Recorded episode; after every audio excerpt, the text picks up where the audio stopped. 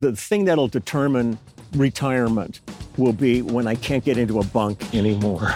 Not the top bunk. You mean even the bottom bunk? Yeah, the bottom bunk's good. I, you can roll into that. Middle bunk, you know, it's okay. If you're doing the top bunk and you can't do it anymore, maybe it's time Yeah. to put on the depends and get the hell out of Dodge. but What I love about Lee is, as a man, he is 100% authentic. And as a musician, he has been referred to as the most successful bass player of all time. Seriously, unstoppable, relentless, and undeniably amazing. I've recorded and toured with artists and bands for four decades, but Lee has been doing this for over five decades. I'm not saying that's how long he's played his instrument, I'm saying recording. Now, here's the short list of artists that he has made records with, and some which I even got to record with. All right, get ready. I'm going to take a nap while you're doing this. Yeah, okay. You okay. probably should because this is gonna be, this has been her four. All right, ready. Jackson Browne, Phil Collins. He knows something about bass players. America, Air Supply, Hoyt Axton, Clint Black, Willie Nelson, Stephen Bishop, Suzy Bogguss, Glen Campbell, Kim Carnes, Peter Cetera, and he's a bass player. Steven Curtis Chapman, Ray Charles, Cher, Joe Cocker, Jude Cole, Billy Cobham, one of my favorites, Alice Cooper, Rita Coolidge, David Crosby, Crosby and Nash. Crosby, Stills and Nash. Crosby, Stills and Nash and Young. I think uh, they couldn't they, decide. they think they liked them. All of them did. Neil Diamond, I might have been on that record with Yeah. you. Celine Dion, Donovan. I know I was on that Celine Dion with her. Donovan, Sheena Easton, Don Felder, Peter Frampton. Incredible. Peter Gabriel, Art Garfunkel, Vince Gill, Amy Grant. They know each other. They're married, right? Arlo Guthrie, Sammy Hagar, one of my favorite. Merle Haggard, Hall & Oates, Faith Hill, Don Henley. I'm only halfway through. Julio Iglesias and his son, Enrique Iglesias, the immediate family, and we'll talk about that. Waylon Jennings, Wynonna Judd, B.B. King, Carole King, Kris Kristofferson, Lisa Loeb, Patty Loveless, Lyle Lovett, who he's still with, Steve Lukather, Barry Manilow, Ricky Martin, I've done that, Richard Marx, Michael McDonald, stud, I just played with him, Reba McEntire, Roger McGuinn, Bette Midler, and then he's played on a million famous Japanese artists that I won't list them because nobody will know who they are, but like the big, the biggest of the big. They sell out like, you know, the Tokyo Dome. Randy Newman, Aaron Neville, Olivia Newton John, Wayne Newton, the Oak Ridge Boys, Dolly Parton, nine records. Billy Preston and Syreeta Wright. I love that record. Yeah, me too. Bonnie Raitt, LeAnn Rimes, Linda Ronstadt. Oh, seven records. Diana Ross. Here, it's- tell me if I say this wrong. Veronique Sanson. Veronique Sanson. Oh, there you go. Veronique Sanson. I'm not known as the Frenchman. Seven records. Santana. Oh, I think I've heard of them. Leo Sayer. The Section, which we'll talk about that. Neil Sedaka, six records. Carly Simon, Ricky Skaggs, Rod Stewart, four records. Rick Springfield, just played with him. He wrote a couple great songs. He's great. Yep. Stephen Stills, three records. Now, Stephen Stills is really tough on bass players. So when you bring Lee back, that means he likes him. Sting, I've heard of him. George Strait, Barbra Streisand. You know, if she doesn't like you, you're not there. Donna Summer, James Taylor. All in all, 14 records. Kate Taylor, too. Livingston Taylor, too. Billy Bob Thornton, stud. Toto, three records when he toured with him. Tanya Tucker, Dionne Warwick, Andy Williams, Paul Williams, Robbie Williams, Brian Wilson, the Wilsons, Wilson Phillips, Leanne, Warmack, Womack, and Warren Zevon, six records. Okay, now that's only some of the records he recorded. The list does not include the television and the film soundtracks he did. He's played on TV shows such as Hill Street Blues, Knight Rider, Simon and Simon, and also motion picture soundtracks. And this is just the tip of the iceberg, such as Forrest Gump, Ghost, Kindergarten Cop, and My Best Friend's Wedding. I tried to pick the ones you might recognize. The list is virtually endless. But his touring discography is just as amazing. Few artists, a few he has toured with are like Phil Collins, Toto, Lyle Lovett, James Taylor, Jackson Browne, Carole King, and Linda Ronstadt. I mean, that's I, I respect this guy. I mean, and I'm envious because he can grow hair.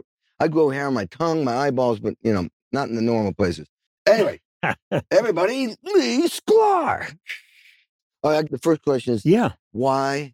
Uh, I have my answer, but I want to know why do they pick you? What is is, is it the way you tune the band? I mean, there's more to it than just Um, you know, when I when I look at this business, you know, we all show up with chops. If you get called, you got some. But I've always kind of looked at my gig as also being somewhat a cheerleader on things. You know, there's so many guys that become wallpaper on Yeah. sessions where I really try to maintain a, an enthusiasm during the course of the project. You know, certain amount of levity and joking around and stuff to keep the atmosphere light. Now, when the light comes on, we're all dead serious. But I really w- want to maintain a thing. Uh, there's a lot of guys I know, like after they do a track, they don't go listen to the playback. They sit there, they get on their phone, they dick around and do Yeah. things. And you go, no, you really have to bring everything with you. So you you go and you listen to the playback. If you have any suggestions, throw them out there. The worst that happens is they go, no, I- think we're good with what we Yeah. got. And you go, okay. But there have been many times where like, and you do the same thing where you, we come in and we go, it's a great tune, needs a needs a better intro or needs a bridge or something. And we step in and help create those things. You're dependable. If it's a 10 o'clock downbeat in the morning, you're sitting there at 9:30 ready to go. Yeah. You know, I've I've gone if there's charts or anything, I go through them to see if there's anything that's a little scary that Yeah. I need to. You're not pulling on the driveway at five after 10 because time is money. Yeah. So you become dependable, and people, there may be, I mean, I've done sessions where I know like there's another guy in town who would be better for this, and I'll recommend him when I hear this. Like back when John Patitucci used to live in town, there's mm-hmm. a couple of projects I worked on where I ended up doing most of it, but there were a couple of tracks. I said, call John. Yeah. Yeah. You'll yeah, love yeah. it. I'm off the clock, but I'm going to stay here and hang with John. Oh, that's stuff. cool.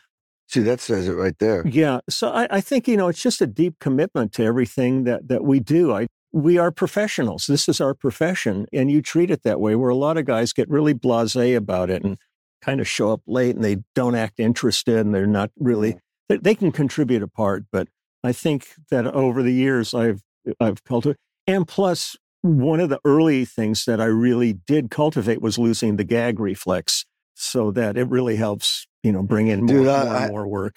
I, I'm, I'm, I haven't learned that one yet. But Oh I- man! well, after we're done here, I'll Oh, work with you on that. Good, good. you know, you, everything you said is, I mean, I know, I've seen it. I'm sort of that same guy. That if I were a producer, I would want to hire you and this drummer, Kenny Aronoff. But I'd want to hire you because I want you in the room for the reasons you said. Everybody who gets hired is already a good player. Yeah. That's a given. But I want you in the room because you're going to save sessions. You're going to motivate the room. Your attitude affects the ripple effect, affects everybody around you. Yeah, Then you get another player like that. Now it gets the the juices start flowing. yeah, they cast people. yeah, This in this town, we could name ten great bass players. We could name ten great drummers. Yeah. But the why do they call Lee Sklar? I mean, that list. When you start seeing, that's what uh, got me. Oh, seven records, fourteen records. That means they want you there, not just because you're a great player, because they want you there. And you, you have a thing that I call the three C's. I mean, you know how to connect with people, you know how to communicate with them, and now once you connect and communicate, now you can collaborate. That's the easy There's part. four, and you know how to charge them. That's it. The, the fourth it's, C. Yeah, but it, you know, it's one of those things that you take pride in in your craft, and so when you're in that studio, you want this thing to be the best it can be, and you put in. And when I'm saying you, I mean me and you and other guys that are of this ilk. I give the same amount of attention to, like, if some guy who's just Joe Blow, this is his one and only shot, as I give to Phil Collins or James Taylor or Toto. To me, you have two options when that phone rings. You can say yes or you can say no. And if you say yes, it comes with obligation. And you show up and you give the best you can give.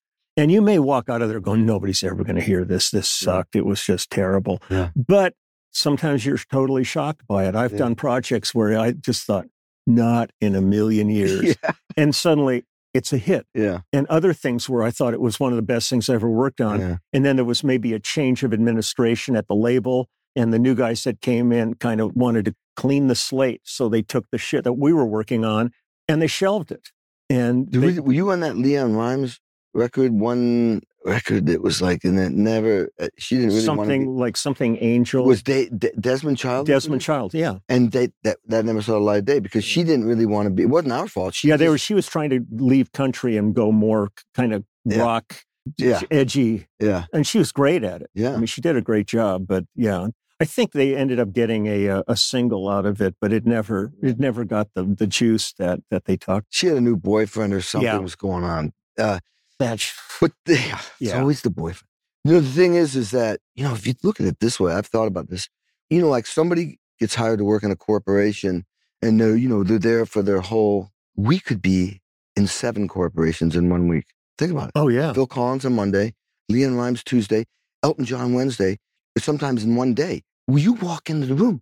That's what I'm saying. The skill set of being able to walk right up to Elton John and start talking to him. Yeah. And now you want him to like you. He wants you to like him. Yeah. So we're like, this is a huge skill set. We literally work for so many different corporations, one after another. And that's a really, Well, just wait, wait till tax time and all your paperwork shows up in the mail and it's W 4s and um, From 1099s, like Yeah. stacks of That's them what- where people that work for a company have one tax form that they Yeah. do.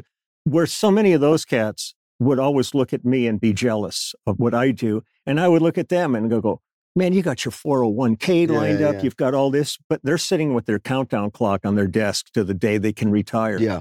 And boy, just ask any of us. Yeah. So when are you going to retire? From what? From what? Yeah. I. This is that heaven. is like, that is not even in my vocabulary. yeah. You know, I've had this said to me. I won't say who, but I'll have people say it to me, and I'm like, "Are you kidding? This makes me feel good, mentally, physically, emotionally, and spiritually. Why would I not do this? Yeah. Not do this and be miserable? Now it's insane because every time you finish a gig, if there isn't something immediately after it in the book, you go, "It's over. I'm unemployed." Yeah. Well, that's and then the phone rings, and then you're off. But I've been saying that to myself now for 53 years, yeah, exactly. and it never ends. No, it never. ends. We. It's a weird thing because yeah, like you said, we don't have like some people that have. They have. They know their whole structure for the whole Yeah. year. You know, I finally got over the fact of "Oh my God, what's going to happen? I don't have a gig. It's already it's November and I don't really have anything. It always works out, and that's a whole nother thing. To have that attitude, it's like I got this. Is for me for me it changed when i finally really convinced myself that i have to look at this gig i have to amortize it as an annual job and Mm, not yeah. a daily or a weekly job so if i look in my date book and all of a sudden there's a blank page in there well by the end of the year if i've paid all my bills socked a little bit of dough away and i've had a good time done it's good but it happens on an annual basis i'm sitting here now I've got stuff lined up for the summer. I'm going to be out for 10 or 11 weeks with Lyle. We just finished. We've got four more gigs to do. I've got stuff lined up now in February, March of next year. And at that point, I'm going to be going on 77 years old. Yeah. And I'm looking at it like I'm 18 years old. I mean, I'm excited. I have no issues climbing in a bunk. Yeah. I figure the hardest part, the thing that'll determine retirement will be when I can't get into a bunk anymore. not the uh, top bunk. You mean even the bottom bunk? Yeah, the bottom bunk's good. I, you can roll into that. Middle bunk, you know, it's okay. If you're doing the top bunk and you can't do it anymore, maybe it's time Yeah. to put on the depends and, and get the hell out of Dodge. But So, you know, like me, you are not just a session guy. First of all, you become what the session guy, and it's like touchdown, yeah, or the guy that goes on the big tours like you do. Like, uh, did you ever go out with Genesis, or was it just Phil? no, Collins? Genesis was Okay, self-contained. Phil Collins. Only and- you know, the, you've been on the big tours, you know, Phil Collins, you know, James Taylor, to name a few, and Toto. But you know, some people they become one or the other, Yeah, and that's it. And you, to become both, like I was like in Mellencamp for 17 years, and so everyone thought, well, he thought I start, they, they, I was a founding member. I wasn't, but man, I mean, and not only that, but what you, it's it gets deeper than that. Okay, so the same guy who did Hoyt Axton and Waylon Jennings is doing, you know, Ray Charles and BB King, but then is also doing James Taylor, Linda Ronstadt, but then also is doing, you know, Phil Collins. You know what I mean? yeah Billy that's- Cobham. Yeah, Billy Cobham, Stratus. Yeah. Do. Man, I was in my diapers learning that. But I mean, I was thing- in my diapers when I played it. yeah, yeah, I bet Still actually am. oh my God, yeah. Well, it's one of those things where people have asked me in interviews in the past, they said, if you had to make a choice between touring and recording, what would you do? And I would say, if I had to do it, I would take touring. Me too. Yeah. I mean, to me, the immediacy of being on stage in front of people, of when I pluck a note live, that note's done. It's over. In a studio, I could hit that note and they can scrutinize that for two days. Yeah. You know, well, let's move it here. Yeah, yeah. but fortunately, I've never been put in a position of having to make that decision. And there are a lot of guys in town that would, all, every time we'd be going on tour, when we became kind of like A call guys. And all of a sudden a tour was going in and they'd say, We wanted to get you for something. And I said, Well, I'm going to be out of town. They go, How can you leave? You're going to lose your gigs. And I'd go, Okay, that's fine, whatever. But the thing that I found was important to do is treating all the people you work for with respect. So when I knew I was going to be touring, there was at that, especially in the old days, the 70s, 80s, into the 90s, Yeah. when there was labels and everything was that dynamic rather than little indie projects. I would call all the people I normally work for and said, I'm going to be leaving town such and such time. I will be back at such and such time. There were times when they said, okay, we'll bump the project up so we can get it done before you leave, Right. or we'll, as soon as you get back. Yeah. Well, And then two weeks before the end of the tour, I would start calling them all again, say, I'll be, um, everything's done, I'll be back. There were times when I went from the airport right to the studio and Oh, never yeah. even went home. But it was treating those people with the respect that they've earned by being the people that hire you for things. So you keep a line of communication going. So it was never an issue. But when things started slowing down for guys in the studio in town, when especially when digital happened and you know, and people were doing stuff with Synclav and all these things, and people were starting to lose jobs, they would call and they'd say, "If you hear of any tours," I'd go, Yeah. I'd go, you know, the guys that are doing it already have that dialed in. Yeah. I said, you know, if I hear something that I maybe can send your way, but odds are it, that's already a couple of guys deep in each seat. Oh yeah. They're not going to let him go. They're not, yeah, they're not going to find. What What do you do in this situation? Because man, this this is still a tricky one. You're booked to do a week with uh, somebody on the road or sessions. And then a big one comes along. Big one comes along and it overlaps. There's like, holy crap! I can't be in two places at once. I'm just curious what your method. You have a method to that?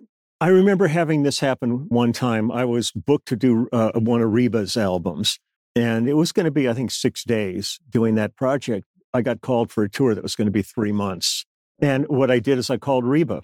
I just called her directly. I said, Reba, you know, I, I love you, and we've already done a lot of records, but I said, here's what's going on. And as soon as I told her, she said, take it. She said, we'll work again. She She's just cool take though. it. But if they're not cool, then then fuck them. Then fuck them because why? they don't give a shit about you, obviously, at that point. You know, so Yeah, you learn. Yeah, you find out. Yeah. real quick, you know I love. how I they love. feel. Yeah.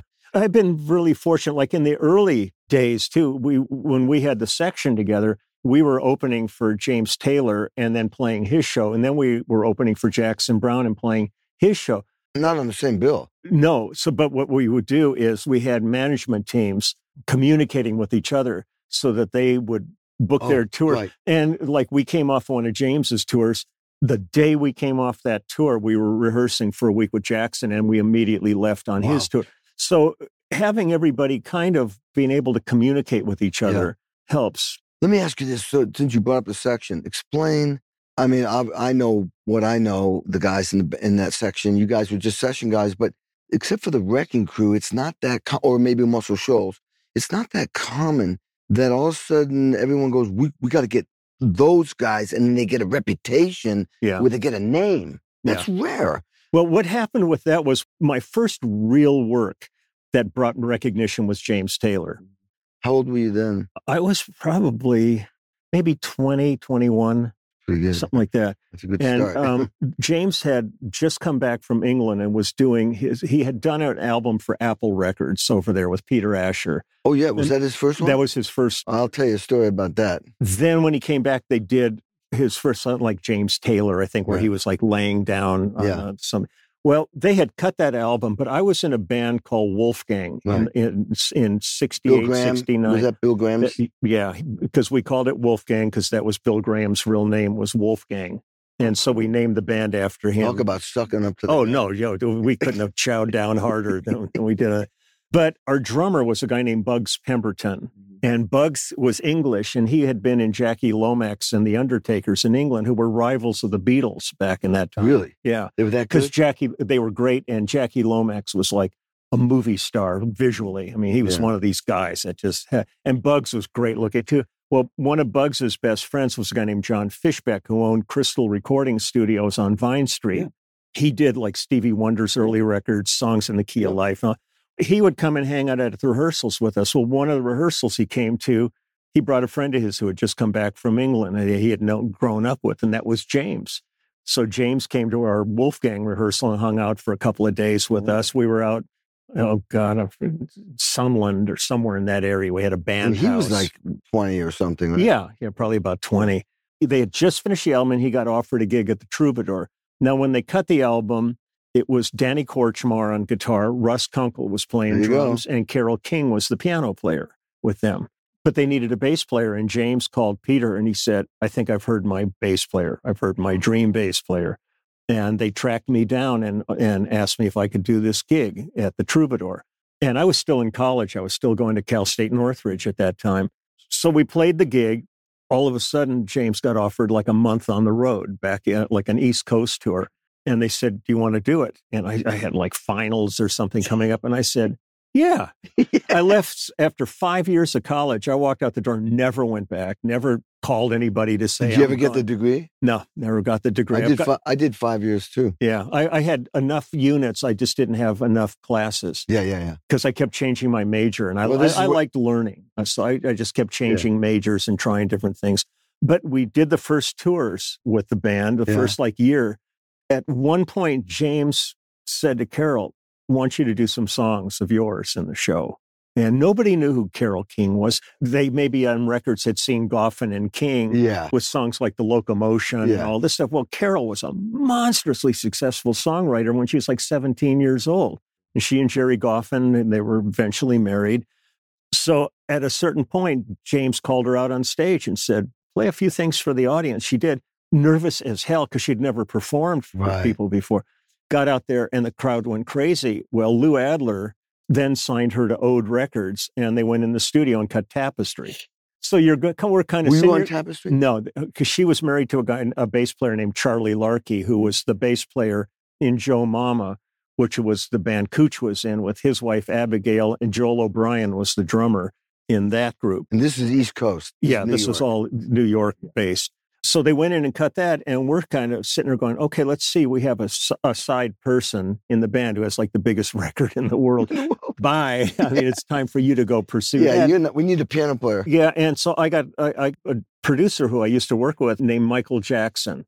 Wasn't that Michael Jackson? But and, and he just this guy just passed away like last year or the year before, and he was like responsible for like Kiss and everything. I did all of Paul Williams's records with him and stuff. Well, he called me to do an album over at A and it was Tom Jans and Mimi Farina. Now, Mimi Farina was Joan Baez's younger sister.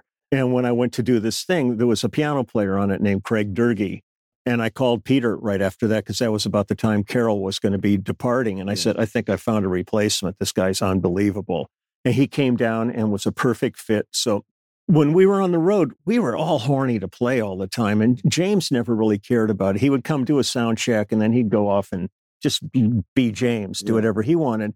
And we would sit and jam. We would just sit and jam and Mhm. play until they told us to get off because they were going to open the doors. And one of those evenings, Peter Asher called us aside and he said, I want to play you guys something. And he played us a thing. And we went, That's great. What's that? He goes, That was your sound check. Give us your sound check. Yeah. And he went and got us a record deal with Warner Brothers. Wow. And so we was we did two albums with Warner's, yeah. neither of which did much of anything. Because I think when they signed us, their assumption might have been because of our pedigree that they were going to get like the Eagles or Poco or the Right, Burrito Brothers, right. something in that But you guys didn't have the vocals like the Eagles. N- Well, no, and, and plus we were playing rock fusion at Oh. that point. So I think they really didn't know what to do with us. Now, Peter, they were involved with Mahavishnu Orchestra, also Nat Weiss, who was Peter's Is partner. that the, how you hooked up with yeah. maybe Billy or Yeah. So we, we ended, the section ended up doing a tour for about five weeks, opening for Mahavishnu Orchestra.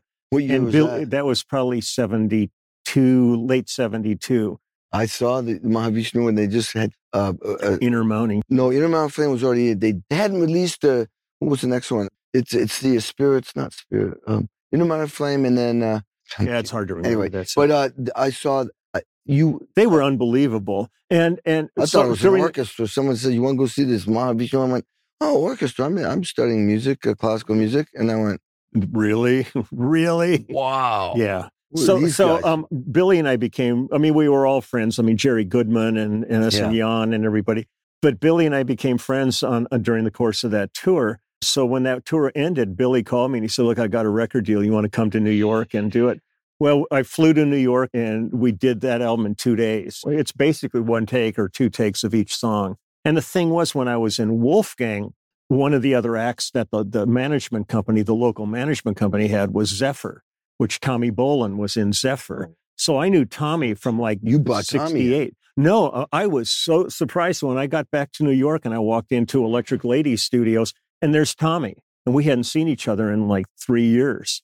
And on that record is probably some of the greatest guitar playing anybody has ever done. And it was all live. There's one point in that record where Tommy's playing a solo and Yeah. breaks his E string in the middle of the solo. And you can hear it on the record. Yeah. Keeps on blowing. They, there was What no was punches. Do you remember? I would have to like Taurian But that's a Matador. Spectrum album. That was Spectrum. That Dude, was that was. and and that record to this day, you know, if I walk in any studio or any situation in the world and I start going do do do do do do do, guys jump all over it. Yeah. And you look at that, and that was 1973, but it stood the test of So time. So the thing about the section, though, is like, well, once again, it's like, I mean, that's all in the realm of getting the right team Yep. together and the Chemistry. right chemistry and teams win Super Bowls and, you know, World Series, not individuals. That was the example. And thank God, whoever, all these different people want to, they recognize, get that team, Yeah. get, get, get that sound. And once again, it makes the job easier for the producer. when I look back to, my career, there are certain things that that happened that I have to say were game changers. One of the greatest game changers was working with Peter Asher because Peter insisted that our names appear on the albums Mm. because the Wrecking Crew never got album credit. Oh, there was wow. liner notes and things like that, Yeah. but they never said, "Here's the drummer." Here's you know. It's Ah. So when people were listening to Frank Sinatra and the Association and the Mamas and the Papas and the Beach Boys, they didn't even say Wrecking Crew. There was no musician credits on those things, so people didn't know it was all the same cats. Well, when we started James's stuff with Peter, he said, "No, I want everybody to get album credit on it." So when James is suddenly on the cover of Time magazine as the face of this whole new era coming up of music, then all of a sudden the labels started signing all like the Jackson Browns and Casey Kellys and all the all Yeah. I mean tons and tons of Yeah. they would look at James's record, see our names on it, and go, well, if they're good enough for James, let's call those guys. But the thing that was scary about it was literally going from zero to a hundred in one day. Because the only time I'd ever been in a studio before that was when we went in the studio in San Francisco with David Rubinson to cut some demos with Wolfgang that never even got finished. That was my entire breadth of my studio experience. And the next thing I know, I'm becoming a first call guy. And I have no idea what the In hell's LA. going on in LA. in LA Yeah. at the at the peak of the beginning Yeah. of what was going to be the peak of the music business. All right, so I want to go back Yeah. because a lot of people don't know this. So you know, you grew up in the Midwest, Milwaukee, I think. Then you moved to LA when you and we you were were- four when I moved here, four. so I really and you started playing piano, and you were like outstanding for your age group, and you're having fun playing piano, and you're winning all these competitions. And okay, how did you go from a piano to upright bass? It was upright bass, right? yeah. And then how'd you go from upright bass to electric bass? Same. Yeah. When I went into junior high school, I kind of went in with the attitude your piano player has arrived. And Ted you were that Lynn, good, Ted, though. Ted Lynn, who was the music teacher, uh, and the school I went to, Birmingham, was a six year school. It was six to 12 in there. It wasn't a separate junior high Oh, school oh, and I high see, school. right. So I had the same teachers for, for Right. six years in there. First day in school in the music department, I you know, kind of said, Oh, I play piano. He goes, We have a lot of piano players. We need a string bass player. And he pulled an old Kay upright out of the mm. back room and showed me how to hold it. And I plucked a note on that and felt that vibration. And I just went, okay. So he took me aside and gave me some rudimentary lessons on what it was all. Because within like three months, we cut a junior high school dance band album playing like Autumn Leaves and all these things. And I've still got that at home. I mean, it's really great. But it was one of those things. Your life is like all these roads that suddenly splay out, and there's different roads you, and you try to just you hope that you're following the right path that day, but none of them necessarily are wrong. No. You just follow that, and and so No, for none of 'em me, when he pulled that out, so so I ended up with upright teachers on it, and really classical and jazz oriented more than of anything. course, for that. But reason. suddenly I started joining bands and playing rock. and this was like in the 60s. So, Uh, well, th- yeah, this was in the '60s, and so like rock was just coming in strong and it was well, the Beatles, electric. the Beatles Well, really yeah. changed everything That for changed all everything. of, for everybody. Yeah. but yeah, so I was playing with these bands and my hands were bleeding because I'm trying to play over drums and Oh, yeah. electric guitars. So my dad finally took me to, it's been Stein on Vine for decades, mm. but the Stein music originally was in the Musicians Union building. And my mm-hmm. dad took me there and bought me a melody bass and a St. George amp. And all of a sudden, I was a contender in the bands I was playing with. I mm. could be heard. I was still playing upright at that point, Yeah. but I didn't have an upright. So when I had anything to do, they would let me take the one from school mm-hmm. With me. And so I'm like walking two miles home, lugging an upright bass and shit. But uh, we would play. I, I worked with some guys down at like the Lighthouse. One of the greatest things was in like 1963. I was in a group called the John Gross Quartet.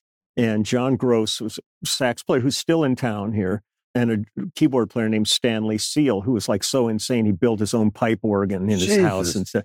Um, and, and, and a drummer on this. And we would go play all these jazz gigs and stuff. Well, the weird thing was at a certain point, I heard that the after we had we had worked for a while and then split up, the drummer had taken a gig over in Europe. Young cat went over there and got died in an accident. But what I had heard was decapitated in one of those cage elevators in France, like looking through to see where they came by and lopped his head off.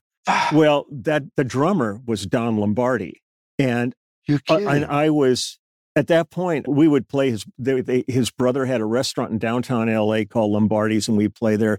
I was at Louie Bellson's funeral. Yeah.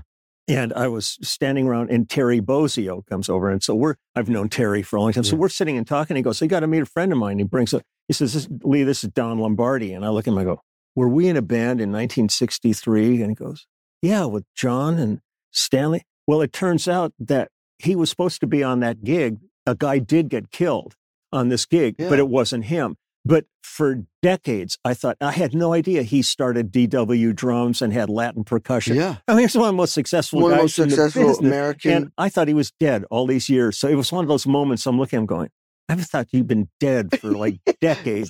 It was just a surreal. Surreal, yeah, because you literally thought he, He was gone. dead. Yeah. And there were so many little things like this that happened throughout. Yeah, Or, you know, we've all experienced this. The more you're around people, yeah, you know, like there's people that have jobs where it's a small circle that their job exposes them to over the years. It's, you know, a tight little company.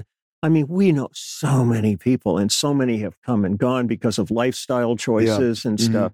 I mean, on, I just finished six weeks with Lyle and lost seven people during the six weeks that I was on the road. Six, seven people died during that period. yeah. You know, David Lindley and David Crosby Oh, dude. and all these people. And I'm Michael just, Rhodes. It's just like, oh, yeah. damn. And it's just shocking at times. Yeah, you look at your phone and it's like, you, well, you're almost afraid, like when you talk to people, you're almost afraid, how's so and so? You don't want to hear. Yeah. Because for a while, it was they were getting divorced all the time. yeah, But I remember, like, I was at Home Depot one day, and this guy I knew was there, and he, and he came up to me and he goes, Have you heard about Chris Bond?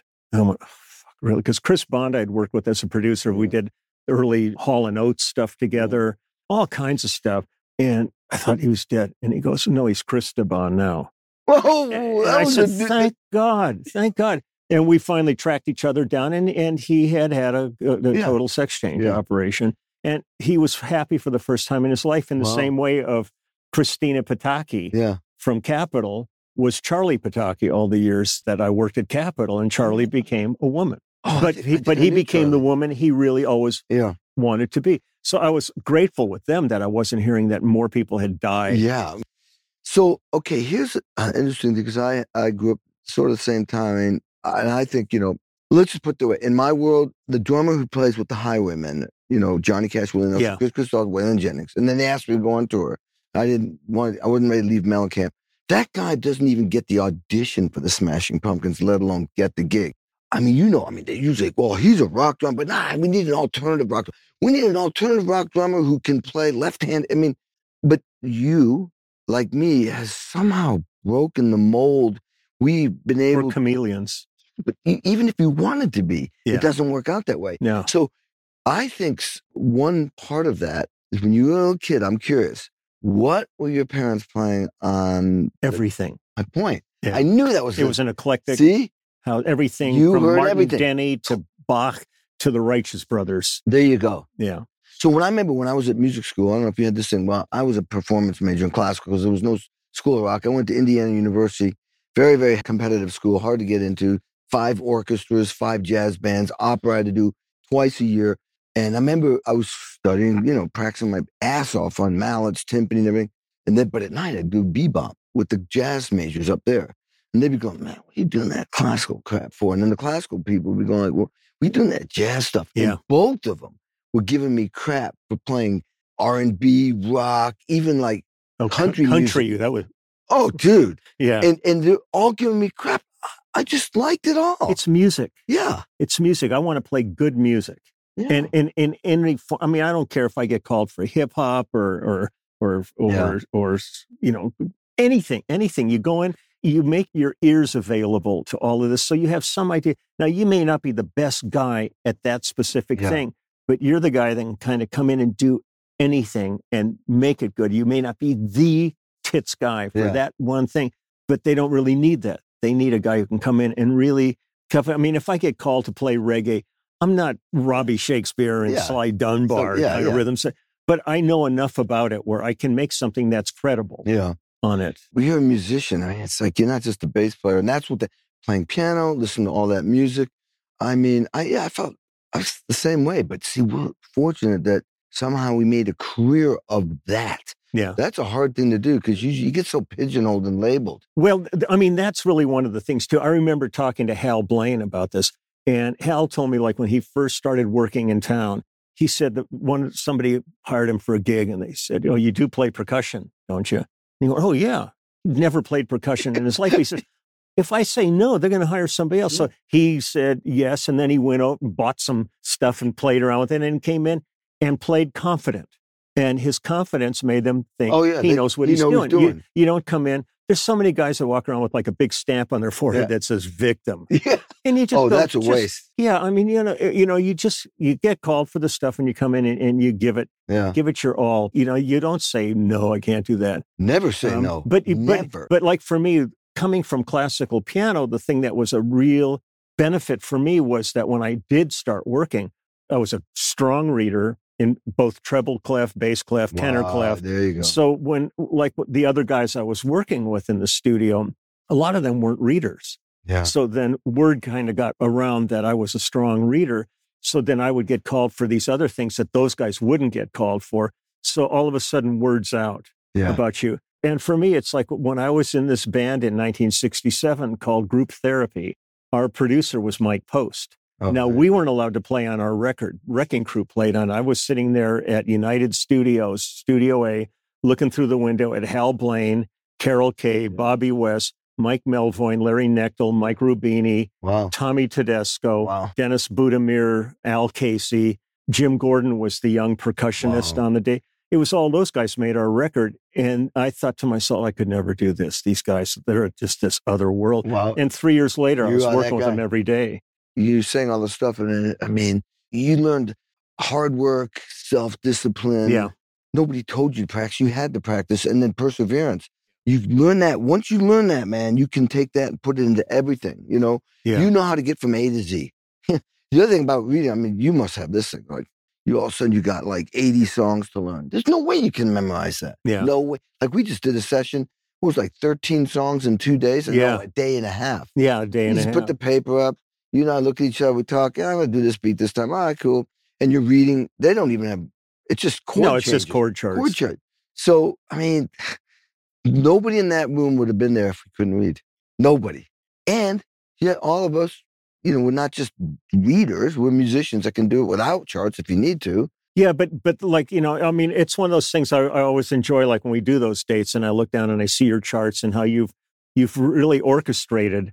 The, you're not just banging out a Yeah. beat. You know, you're orchestrating Yeah. your drum parts, and we go like when we get to the bridge, let's kind of change things up. Yeah. know, and you make it as musical as you possibly can. But that only comes through a number of things. It comes through experience. It comes through dedication. It comes through curiosity because you want to go, how can we make this better? Right. It's not like there are guys that can just fall into these things. That was one of the things back in the day, and I, I miss him every day, was with Jeff Porcaro. Yeah. Because I remember doing a, a one project with him where if I, I thought about every other guy in town would just be sitting there Yeah. And he just sat there and all he did was take out his brushes and the song went on and he was making sounds around the overheads and tapping a few things.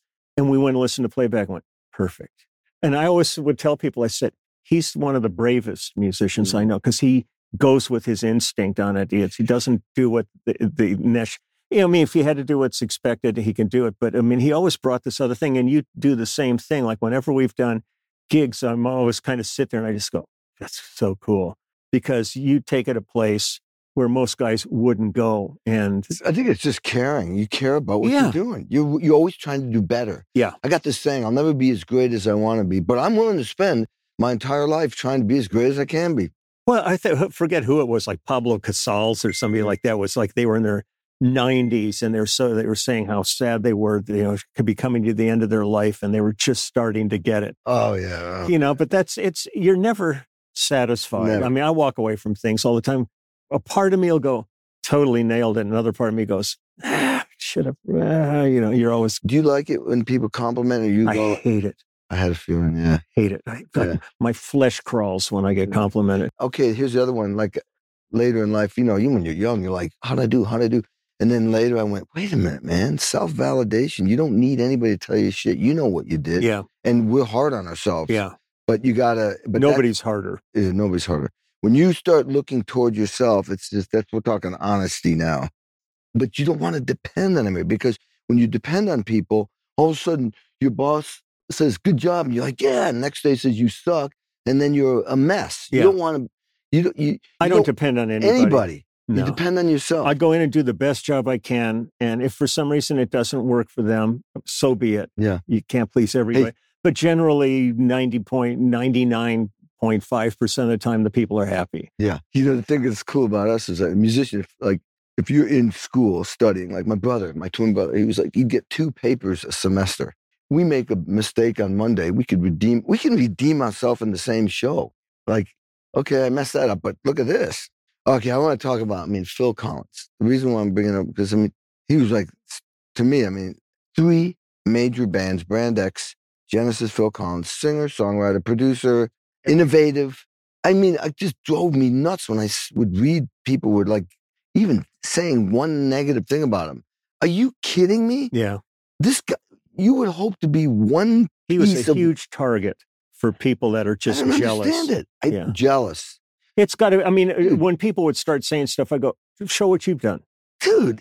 I don't get it. I mean, they would call him like the Cabbage Patch Kid of rock because he wasn't a studly guy Yeah. on stage. He's and all. funny. And I'm and I'm going, okay, let's see. We'd be out there. He could sell out stadiums every night. Yeah.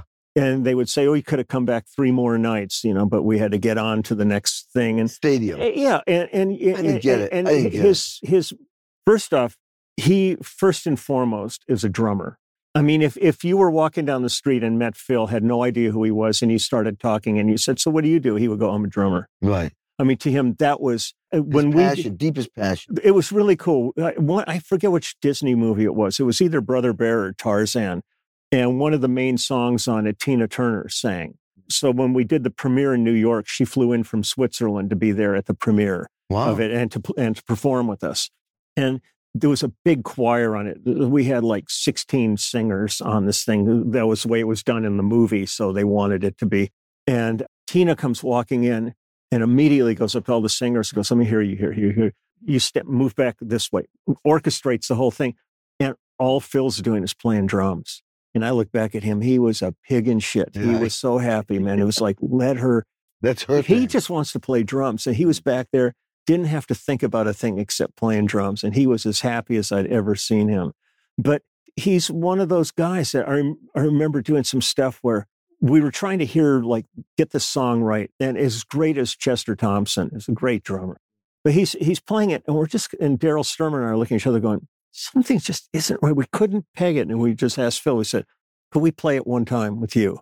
just with you. Just with with him. Yeah. And- as opposed to, yeah, Chester. And and all of a sudden we look at each other and went, yeah, Yeah. That's, that's it.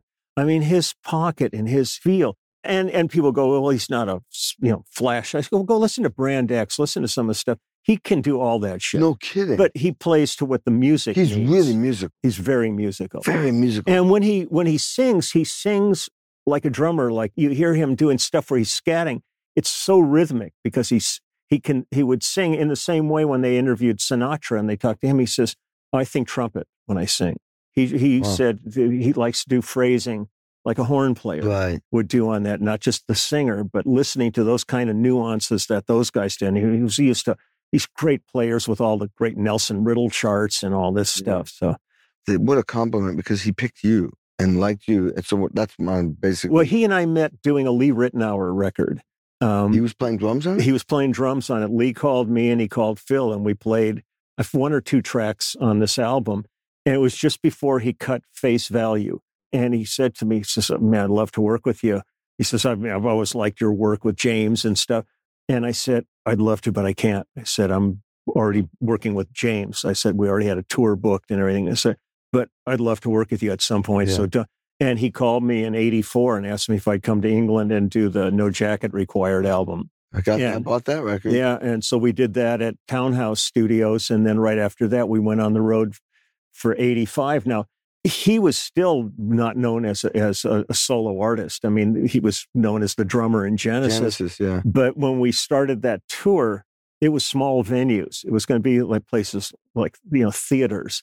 Then all of a sudden, Sussudio hit, Oh, and all of a sudden we had to cancel everything and move into arenas Arenas, at yeah. that point. The whole dynamic of everything Yeah. changed. And after that, by the time we got to the But Serious tour, it was all stadiums and, you know, huge venues at that point.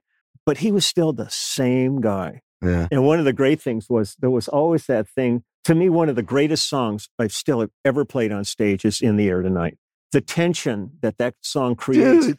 Now, when we would do those Yeah. all the tours up to the to the first final farewell tour, which was in 2004, Chester Thompson would be on one side of the stage and Phil would be set up on the other, and they would do like a, do- lot of d- double drum stuff Yeah, and all I that. Well, it, yeah. when we would do in the air tonight, he would be wandering around during the whole course of this thing. And then finally, when the big drum fill would come, he'd step over and get in his kit. Well, in the 2004 tour, they were set up like that, but we also had this big area above the stage. And he started walking. And as it was getting closer to that, he's walking upstairs, and people in the crowd are like freaking out. No, no. And as, it, as he gets up there, like a second before that fill, another kid comes up out of the floor and he steps into it and does it. The place would go berserk. I get goosebumps still thinking about it. So what happened was when we were doing Phil Collins's 2004 tour, the not uh, the first final farewell tour, it was Yeah. called. There was talk towards the end. It was a long, long tour, and uh, What's long? about a year. That's, You know, I mean, good. solid Yeah. straight through. straight through. Yeah. Yeah. I mean, we did the same thing on the But Serious tour. I think we were, we started the tour on like January 3rd, and I think we finished like mid December. How many? Had about 18 days at home. That's what I was going to ask. 18. That is serious. You hear about these people who's on tour all year and it's like two weeks on, two weeks off, two weeks on. Well, you weren't on tour all year. You Yeah. were on tour half the year. Yeah. This is real This is hardcore. This is really hardcore. How many shows a week? Well, with Phil, it would really depend. They would do as many as they could, but it was a big setup. So we had piggyback systems and Yeah, all the- that. two systems. that. Like one stage you're performing on, they're building another one. Yeah, or we had ones where we were touring in the states, and they had one that went to Japan, and then when we went to Japan, the states one went to Europe. You know, so you're going back and, And they're forth. gi- and they're giving this guy crap. yeah, no, he's like the most professional cat I ever worked with. His involvement in every. uh, I'll get back to the to, to Yeah. that and say when we would rehearse with Phil. We would rehearse like either at Shepperton or Bray Film Studios. We'd get a big sound stage so we could go right into production rehearsals practically from the beginning so that the crew could be building Yeah. sets and all that. Yeah. And when we would and we would rehearse a, a good month for the tour. And Phil's attitude was the first audience deserves as good a show as the last audience. So you don't hit that first show until you've dialed in that show. And what we did was we would have people come to like the last week and watch the rehearsals and talk to them. Like Manilow and his band came Yeah. they were in England and they came out and and we sat and talked afterwards and just said anything not work and all this and we just kind of felt it and so we could fine tune it. But so when we were out on the 2004 tour, there was talk that Phil was maybe going to retire at the end of that tour. He was like done. He was he was through. I had a, uh, a bass tech on that tour named Steve Winstead. His nickname was Chinner. Yeah. And I think he he showed up probably coming off a tour with a bass player who had like 10 basses that he wanted new strings every day and all. So he was like fucking hungry. What can I do for you? And I looked at him, I said, Well, nothing. I, I can't think of it. I've never had a tech before. I always did my own gear. And I said, I guess just make sure the amp turns on on stage and I'll tune up and stuff. Before I had two basses with me, one as a backup in case something happened to the other. it. So for the whole tour, he was giving me shit all the time, just kind of because he was so overqualified and he ended up like getting lozenges for the background singers and helping the drummer. He And was bored. Yeah. So uh, when when they said Phil might be retiring at the end of it, I thought we had like a hundred crew guys out there on the road. I mean, these are massive productions, Yeah, yeah. and I thought I may never see a lot of these people again because they're from all over the world. And uh, so I thought I'm just going to take a picture of everybody and put it in a little folder, and someday I can take a trip down memory lane if I don't remember anything anymore. Yeah. So the first person I go over to is Chinner sitting there at his laptop working. And I say, Hey, Chinner, give me a smile. And he goes, I take a picture and I look and I go, Ooh, that's kind of cool. so I go get Phil, his manager, caterers, truck drivers, all the crew, the band, everybody end up with about 150 pictures. And I put it away for a couple of years, didn't even think about it. Then in 2007, I think it was, I went out with Toto for the first time I worked with those guys on the road. And I went, I'm going to do that again. And I got all those guys. And it got up to about 300 pictures. It took on a life of its own. Yeah. Where at this point, I think I probably have about 13,000 pictures Wow. from, I mean, every walk of life. I mean, we've done so many sessions together where we get all the guys on the things, all Yeah. Charles's sessions Yeah. that we do and stuff. And I've got pictures of like Yo Yo Ma pretending he's cutting his finger off with a scissor and Vince Gill. And I've, I've got in the book, there's a, a double spread on there. I think it was the one you opened to that night where we had Jeff Beck on one side and Charlie Watts on the other Yeah. on it. And, the weird part of going through the book now is so many of the people Yeah. are gone Yeah. in it. Here's the book. I'll show you. A, lo- a lot of work went into this. Just uh, I like the ki- even the wow. even just the address up in the corner. That is the finger too. So a lot of work went into this because when you open it, it opens like this. and Oh, then, man. And here's the book. Great. So we made this so that it can be shipped all over the world in this box. yeah. So we got that. And Like once again, if you're gonna do it, do it right. yeah, absolutely. Get in here and pull off the uh, So I remember the, I the protective coating. right here in this room when I was going to help you lift a crap load of these things in crates, and I was you had ended up doing it earlier. Yeah. Yeah. Yeah. And that this So that's a good looking book. well, and feel it. I mean, the cover is padded. oh, oh man. It's padded. It's like a like, like a pillow. Yeah. I mean, we re- I really went in deep on this. Well, if you're gonna do it, do it right. yeah. So and so the thing is, it's just I've never felt a book like that. well, it's it's I've never felt. The, the- obviously, somebody offered that as an idea. yeah. I mean, here we've got there's Melissa Etheridge right there. Um, Hold it up Dave so- Cos, Joshua Bell sitting there. I Yep. looked at Joshua. I said, you know, it's hard to look badass with a Stradivarius. Yeah. I'm gonna put it up here. The camera can see it. Wow. And here's a cover. There you go. and then the back cover. Oh, well, of course. That should be the front cover. There's about six thousand pictures in, In here. there? You're in Wow. here. yeah, somewhere. I know. I remember where I did it. You are absolutely. One we, set- we did it outside of uh, Sound City Yeah, I knew it was against the wall studio, of Sound yeah. City. Here's Oren Waters, who's one of the Oh, great background sing- singers yeah. from the Waters Oh, family. yeah. There's Judith Owen, who I work with. Hank Williams Jr. down here. What a character. The great Allee Willis and Graham Nash. I mean, we really there's, there's Billy Gibbons and Yeah. uh, Ray Benson and Joni Mitchell.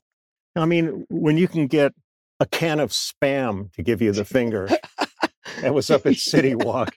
This was a, a real labor of love doing Yeah. this, this project. I'm going to see if I can. Are you now? Are you already thinking another one? Uh, I've got the pictures for it, but I don't know if I want to go in this deep again. I may do a a virtual. lot of work. I may do a virtual one that will be uh, online. Oh, that's this cool. is one of my favorite pictures. This woman does the dyeing of the instruments of, of the wood at Warwick in Germany. yeah.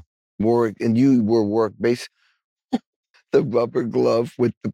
And I The put on there, you're down about a quart. Work. That was a you. You played I Warwick still, I still, Oh yeah. did. here's great Charlie. Oh my God, Charlie Watts. You got that there.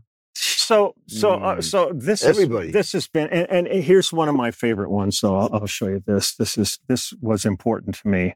after the discussions we've been having here. This was my bass teacher, and he's just Oh, the guy that- that, is that turned me on to bass. That's Ted Lynn. That was just before he passed away. Wow. He had cancer, Wow. but uh, so it was it was great. so the book has. I mean, it's got a lot of, lot of me- sentiment. a lot of sentiment and meaning, and it's heavy. It's six pounds. It's like a so when I'm shipping these, it it is a challenge. So I did this. Then in doing that and the clubhouse with the YouTube Yeah. channel. Now the YouTube channel was a total accident. The way that started. Yeah. We had come off of Phil Collins's tour, and I had guys writing to me going, "Man, we saw you like in you know in Germany or Brazil or something." They said the show's unbelievable we couldn't hear quite all the details of, of some of the you know bass parts and stuff just because of the size. Okay. So uh, what I ended up doing was had Michel Collin, who was our front of house guy, send me. A, he sent me a show from Adelaide, and I put it in my computer, and I set a little bass amp next to me, and I plugged a little Bose speaker into the headphone jack on the computer, and I played around where I could get a balance where the bass was a little bit louder yeah. than the track. And I'm looking around the beauty of the way your room is set up here. When I'm doing my thing, I'm sitting at a desk. I pull the drawer out and I've got a selfie stick with a C clamp holding it to the stick. And I put my phone in it and Yeah. I just do that. So I figured I'll start with the first song of the show, first day, and I played along with it. And then the second day, I played the second song. Well, by the third day, people started writing, going, We love your YouTube channel. I'm going, What are you talking about? I had no idea it was becoming a channel. Channel. I was just trying Where to show some examples. Where'd you post the I first put it on YouTube. I just put it on you YouTube. put it on YouTube. See, I- I've never done. it. You can just put it on YouTube. yeah, YouTube. I just put it on YouTube, and, it- people it, were and, surfing and they found it. and they found it. And so all of a sudden, and now today was like my 1280th video, I think. is, Uh, it, is it a lot of work? Time consuming? no, it really doesn't take that much time to do it, but I enjoy it so much. Well, that's and and that's the, the and then all the, the chats that all you know all the you know the stuff that people write back and stuff about it. Oh man, I was at this show. This was great. I love this, and it's really interesting. So during the course of all these things going on, then this happened, and I brought you one. I'm going to unpack it for you here. Now we kind of Was it like a wig hair for me? this is Hair for men? Hair for Ken? It's my beard. Oh my! the way you wear it. It goes like this. You wear it, and it looks like I have a beard. Yeah. Oh my god. oh my god. That's that's that's dude. Talk about self marketing. Oh yeah, and the thing that's great is this is really a good quality. it shirt. is. and and the uh, and really the, good the quality. ink that's used the first time it's washed and dried it embeds it into the fabric Oh, that's. so it gets softer and it's totally permanent it's not one of those You gotta shitty ask you. Do you wash it with the darks or the lights? i just either one it'll it'll work now you just made me realize. All right, tell me about the beard. Like, is this an accident or was that really thought out? Like Kiss creating their own. no i mean Was uh, it an accident? I mean, how- when i was in high school it was an incredibly restrictive time in terms of like yeah, what, long hairs hair. Yeah, I got my ass kicked. So, um, when I got my high school diploma in 65, I kind of went, I'm done with this. I'm not going to have anybody to, and I just stopped shaving at that point. Now I cut this all the time just because, yeah, I keep, uh, because uh, if, if I get, gets too long, it's in the base when I'm playing and it gets all, you know, Not or when, or when you go to change and yeah, well, food is fine. I got, I've still got an in and out burger from three months ago hiding back in here.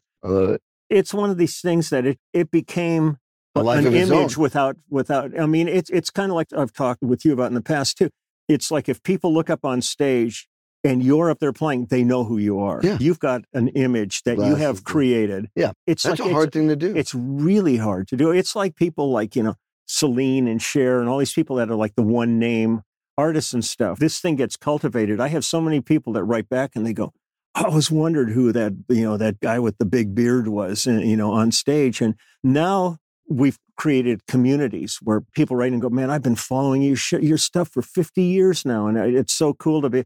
And then I started doing cameos, which is that whole other thing where people write to me and they say, "Can you send a birthday oh, I wish got, to I'm my on dad?" Cameo Yeah, too. I've done about 100 and, 190 Yeah. of those over the That's a past cool. years. This is all because of it's all because of COVID. Yeah. I, you know, I I had never recorded at home before COVID either. Never. I never had a home setup. And some guy, a- a guy, to, a guy contacted me and he said they wanted to do a cover of Easy Lover, and Yeah. they said, "Could you play on it?" Well, I said I could, but I can't Yeah. because I said I'm not set up for home recording. I have no idea. Well, he knew somebody at SSL, So next thing I know, they sent me an SSL 2 Plus interface and I contacted Steve Postell from the immediate Yeah. family and he gave me a tutorial about GarageBand. Because to do my bass parts, I don't need more than GarageBand. Unlike me, I need a whole studio with mics, and you can see I have an engineer because it's drums is a whole different beast. Well, yeah, absolutely. and I won't do it like half-assed. No, well, it's like a guy contacted me about doing something. I'm going to probably do it next week, but I, he has a home studio. I said, I'll come to you because the chart's nine pages. And I said, I'd rather be there and you engineer rather than me trying to Oh yeah, moving pages, nine pages Oh, sitting in front of the thing. It's not. But I said, if uh, I'm happy to play, if you can engineer it. And he said, yeah, that'll be cool. But normally, you know, I just finished doing the thing that that the guy had that you had played on. And Oh, uh, John Taglieri. yeah, yeah. So Yeah. I, I just sent those him the bass parts. songs, man. Yeah, they were really good, and it was really fun. Yeah. with that. that's So, so, but Yeah. for me, it was one of those things that you know it opened up yet another avenue because when Yeah. when COVID hit, all of a sudden that book looked like a fart in a hurricane. It just blew away, and there was nothing to look for. And you could either get totally depressed Yeah. about it and go, "Woe is me," or you kind of go, "Well, hmm, what am I going to do now?" Well, you're an adapt go- die. I call Well, it adapt to be. die. You adapt or you will die. Yeah. And so you that's what happened in that room. Uh, well, I already had the studio. I was here every day, thank God. So it was like a ghost town here in LA, but I'd come here every day. And then, because I do inspirational speaking, I went, well, you know, I'm going to invest in cameras and TV monitors and see if I can do them, Do it right. do it from here. Yeah. Point is, you adapt to stay successful. You have to adapt. Nobody said that COVID was coming. When the records business, I was living in Indiana because people flew me all over the world. I had drums in New York, Nashville, LA, Indiana, Japan, and Germany. People just fly me everywhere. When I saw the budgets, as a matter of fact, it was a session I think you were on because it was oh, what's it? A project coordinator called me up. I know you were on the session. I was at the Sunset Marquis, and she called me up and she goes, "Hey Kenny, I got this session." And I think she said Lee's on it. And she says, if you happen to be in town, I went, what do you mean if I happen to be in town? I said, just fly me in. It says, silence. And I went, are the budgets changing? I already knew record sales was going down. And she said, yeah. And a month later, I had an apartment out here and eventually I just sold everything, moved everything out here, got my own studio. That's my point. I adapted. I didn't stop selling records. They stopped selling. Yeah. So I had a choice, adapt or die. I'm not going to stay in Indiana and just wait for stuff to happen. I know a lot of people said, well, you know, that's fucked. I'm not doing, you know, you know, then I'm like, dude, adapt or, or you're going to be dead. Yeah, well, and adapting isn't that complicated. It's just a matter of wrapping your head around. Yeah. No, it's it's kind of like when things went from analog to digital. When all these different things have come, I mean, especially having been in this business this long now, you see all these different things come and go and different Yeah. trends and different people who were here now they're here or yeah. they're totally gone. You just try to look at every day as you know how can I make the most out of this and still feel viable in a less and less viable world. You're the perfect example. Look, at you're still here and you're vibrant. Look, you got all these other things, plus you're still touring, plus you're still doing sessions. It's just like you're trying to get touchdowns. You just said, well, okay, that play didn't work. I guess can't do that again because I got sacked. Uh, see, how do we get in there? It's always, how do I get in the end zone? It's, Well, and then we've got all this stuff going on with this movie about our band now. oh, yeah, talk about uh, yeah, the family. 'cause and- so we have this group now called the Immediate Family. Yeah. I think I brought oh, our new album has been waiting a year now to be released, but because of Is this COVID, the first? This is the second album. th- that'll be the, this will be the second album. Yeah. this was the first album here. Let's see. Yeah. And Bruce, uh, Bruce Quarto. Quarto. Quarto is is the guy Quarto. Valley Great guy. Yeah, he loves music. Is he the label or is he he's just, the label. see, that's incredible. And um, so it's it's myself and Danny Korchmar, From Russ section, Kunkel. from the So section. here we are, the section. Then i- Waddy. in the early days of, uh, or the kind of the latter days of the section, we had played with Waddy, but Waddy wasn't that. That's not his music, doing that stuff. So he kind of passed on it of being a part of it, which it w- was totally fine because we were still working together all the time and stuff. But he's more of like a Stones kind of guy. He didn't care about fusion or any of that Yeah. stuff. So the band is Russ Kunkel, Danny Korchmar, myself, Waddy, and another friend, Steve Postell Yeah. who I first worked with Steve, I think about 16 years ago. He came up to me in a NAMM show, said, You got to work on my record. I said, Call me. And he did, and we've worked ever since. So he's a part of it. And it got together because Danny got offered a deal forget the name of the label all of a sudden. Uh, in Japan, there was a label that wanted him to do a solo album that was going to be like covers because the thing is a lot of people don't understand for those that understand the wrecking crew and what that was about that was a group of the musicians who worked kind of late 50s up into the early 70s in los angeles did everything they never left the studio they were studio guys they would go from one session to Yeah. another all day long every and night long. Yeah, I mean, they would go around the clock. Yeah, they were around the amazing. But their commitment was that. Well, there was a documentary movie made about that by Denny Tedesco, whose father Right. was Tommy Tedesco, who was like the Yep. great studio guitarist ever. Yeah. Well, he approached us about doing a documentary about the immediate family. Oh. And he said the thing that's really different is he said those guys' career, kind of the high points of their career was about 10 years. Ten years. And he said, You guys have been doing it over 50 years. You've toured with the artists, recorded with them, produced them, written songs for them. Yeah. So it's a much Next different level. com- yeah, it's a Next level. very different commitment. So he did this documentary film and it's been hitting all the film festivals. And I've got I'm going I'm going to or, the Orlando Film Festival and one up north. They just were at the Boulder Film Festival and, and the movie won audience favorite music documentary. We won audience favorite in Woodstock Film Festival. I think the the High Tallgrass Film Festival in Wichita, Kansas, and it did great in Nashville. They're looking for a buyer at this point, so they're doing all the film oh, so there's festivals. nowhere to see it yet. There's nowhere to see it yet, You're but there looking for a will be probably by the end of the year.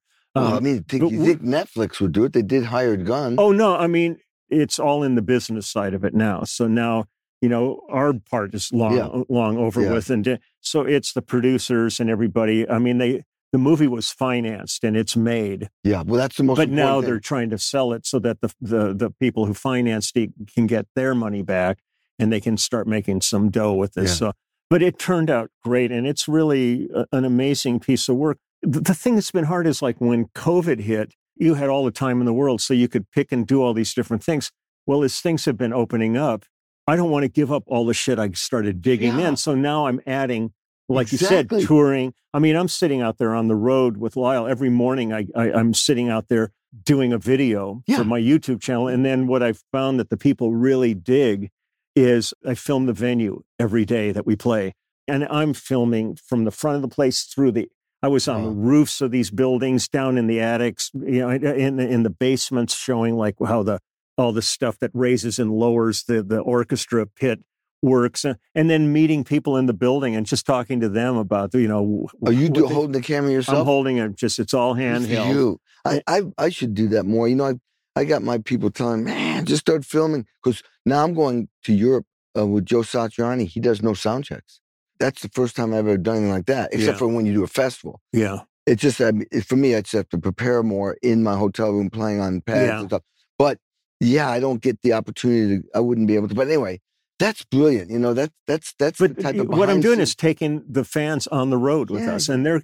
I mean, and, and I've interviewed Lyle. I've interviewed the guys, and they've gotten to know them, and everybody feels that they're kind of a part of this thing. yeah. And uh, and That's good. summer will be fun. There, there's one of the guys. Uh, I'm ho- hopeful he'll be back in summer with us. Brad Leali. He's the head of the sax department at North Texas. Yeah. badass sax. I'm. He's great. sure. But every time we would get to a venue, he would go find someplace in the building quiet where he can just sit. And I was searching for Brad every day. So I'd be walking on, and you'd hear him wafting through the building, Oh, and I'd wow. finally find him in a room and stuff.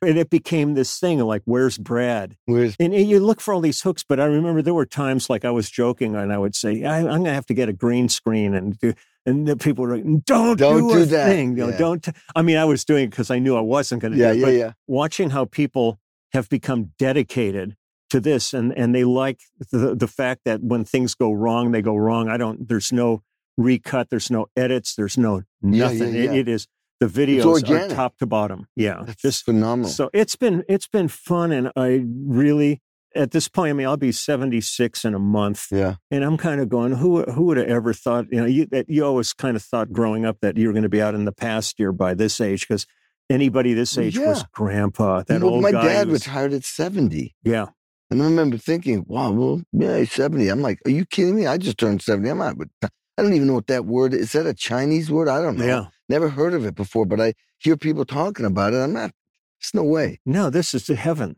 this is from this is the best part. It's Yeah. like if you were in a rocket ship and it said you only got enough fuel to go to Mars, but when you get to Mars, it says, well, you can actually travel five more years.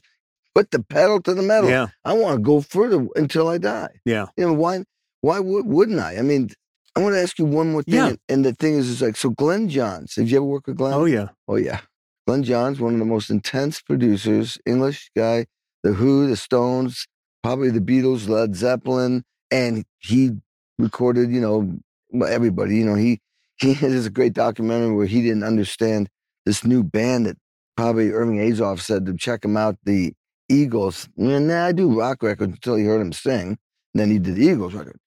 Anyway, I'm doing a Stevie Nicks record, and, and I want to ask you the same question he asked me. And he goes, I'll tell you my story first. He goes, you know, he was all business, and then afterwards have a glass of wine. Says, so Kenny, um, what haven't you done that you uh, would like to do? Mm-hmm. And I'm thinking, ah. And then he goes quickly, what's your five year plan? And I felt like, yeah. I'm going like, well, I kind of dig what I'm doing. I I dig doing the sessions. and I dig doing the tour. I mean, I really wouldn't change anything.